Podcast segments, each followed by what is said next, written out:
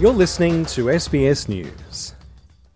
After six months of consultation, the federal government has formally launched the country's first major policy overhauling government funding for the arts and culture sector in a decade. Federal government funding for the arts dropped by 22.7% per capita over the past decade, even with the lift from temporary pandemic measures that were then removed in the 2021 budget by then Treasurer Josh Frydenberg. Federal Arts Minister Tony Burke says the decision to hold the policy launch at the Melbourne live music pub, the Espy, was deliberate. Holding the launch here, it's a reminder that arts and entertainment is for everyone. Whether you're reading a thriller, a history, or a poem, whether you're watching from formal allocated seating or from a mosh pit, whether you view art in a gallery or in a back lane from the side of a wall. Our artists work for all of us. The so called National Cultural Policy for the next five years also called Revive, includes plans to double activity in the regional arts sector with a dedicated fund of $8.5 million. But the centrepiece of the policy is a focus on First Nations art and culture, with a new Indigenous led body to advise on investment in the creation of large scale First Nations works. Aboriginal Australian soprano Deborah Cheetham performed at the policy launch. In the language of music, and the language of my ancestors, the people of the Yorta Yorta Nation, we pay our respects to the people who have been long time living here.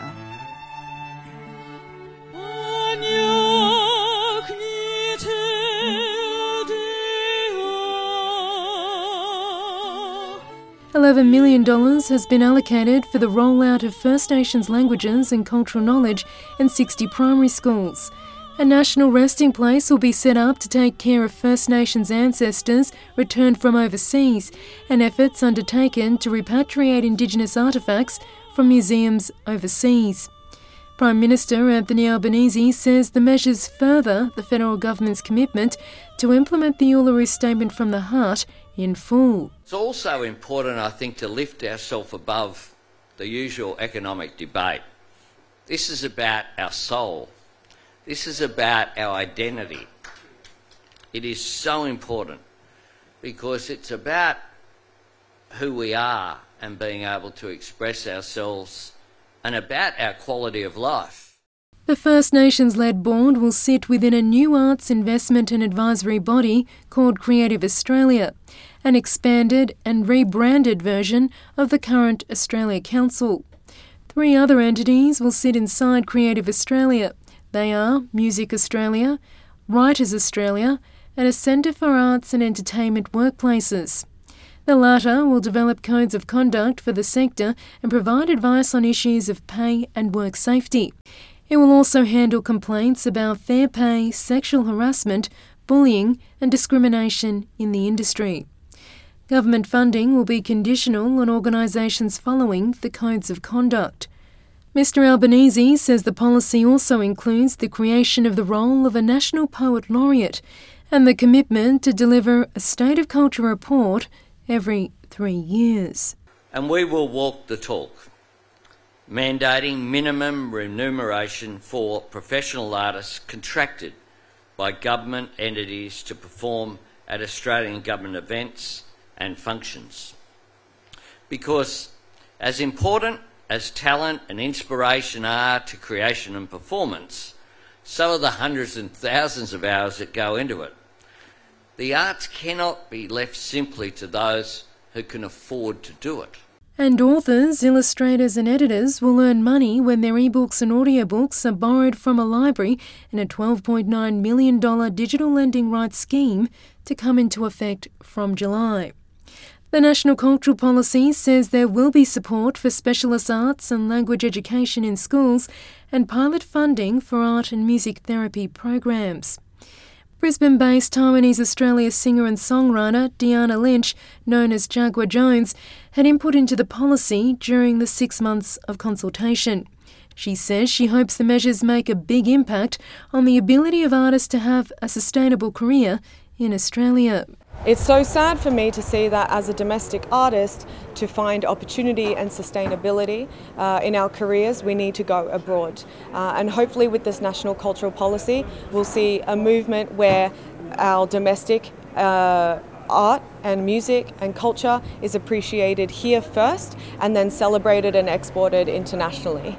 Australian actress Rachel Griffiths says she's happy to see action on workplace safety that there is an external body, I think, has been a missing part of um, keeping women and uh, people of all genders and races safe in workplaces. That's been something that's missing. So that's practical and on the table, and um, I think we'll have very real changes.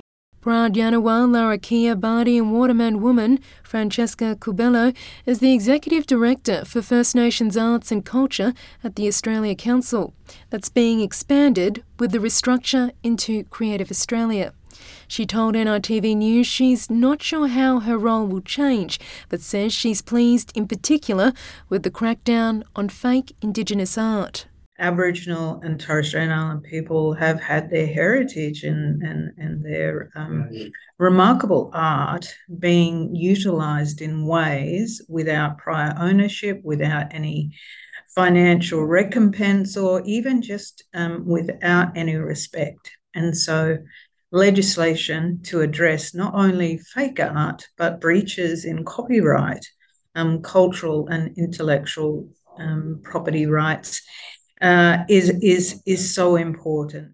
Aboriginal Australian actor, playwright, and screenwriter Tony Briggs says he's hopeful about the funding boost and changes, but says the success of the policy will be in the implementation.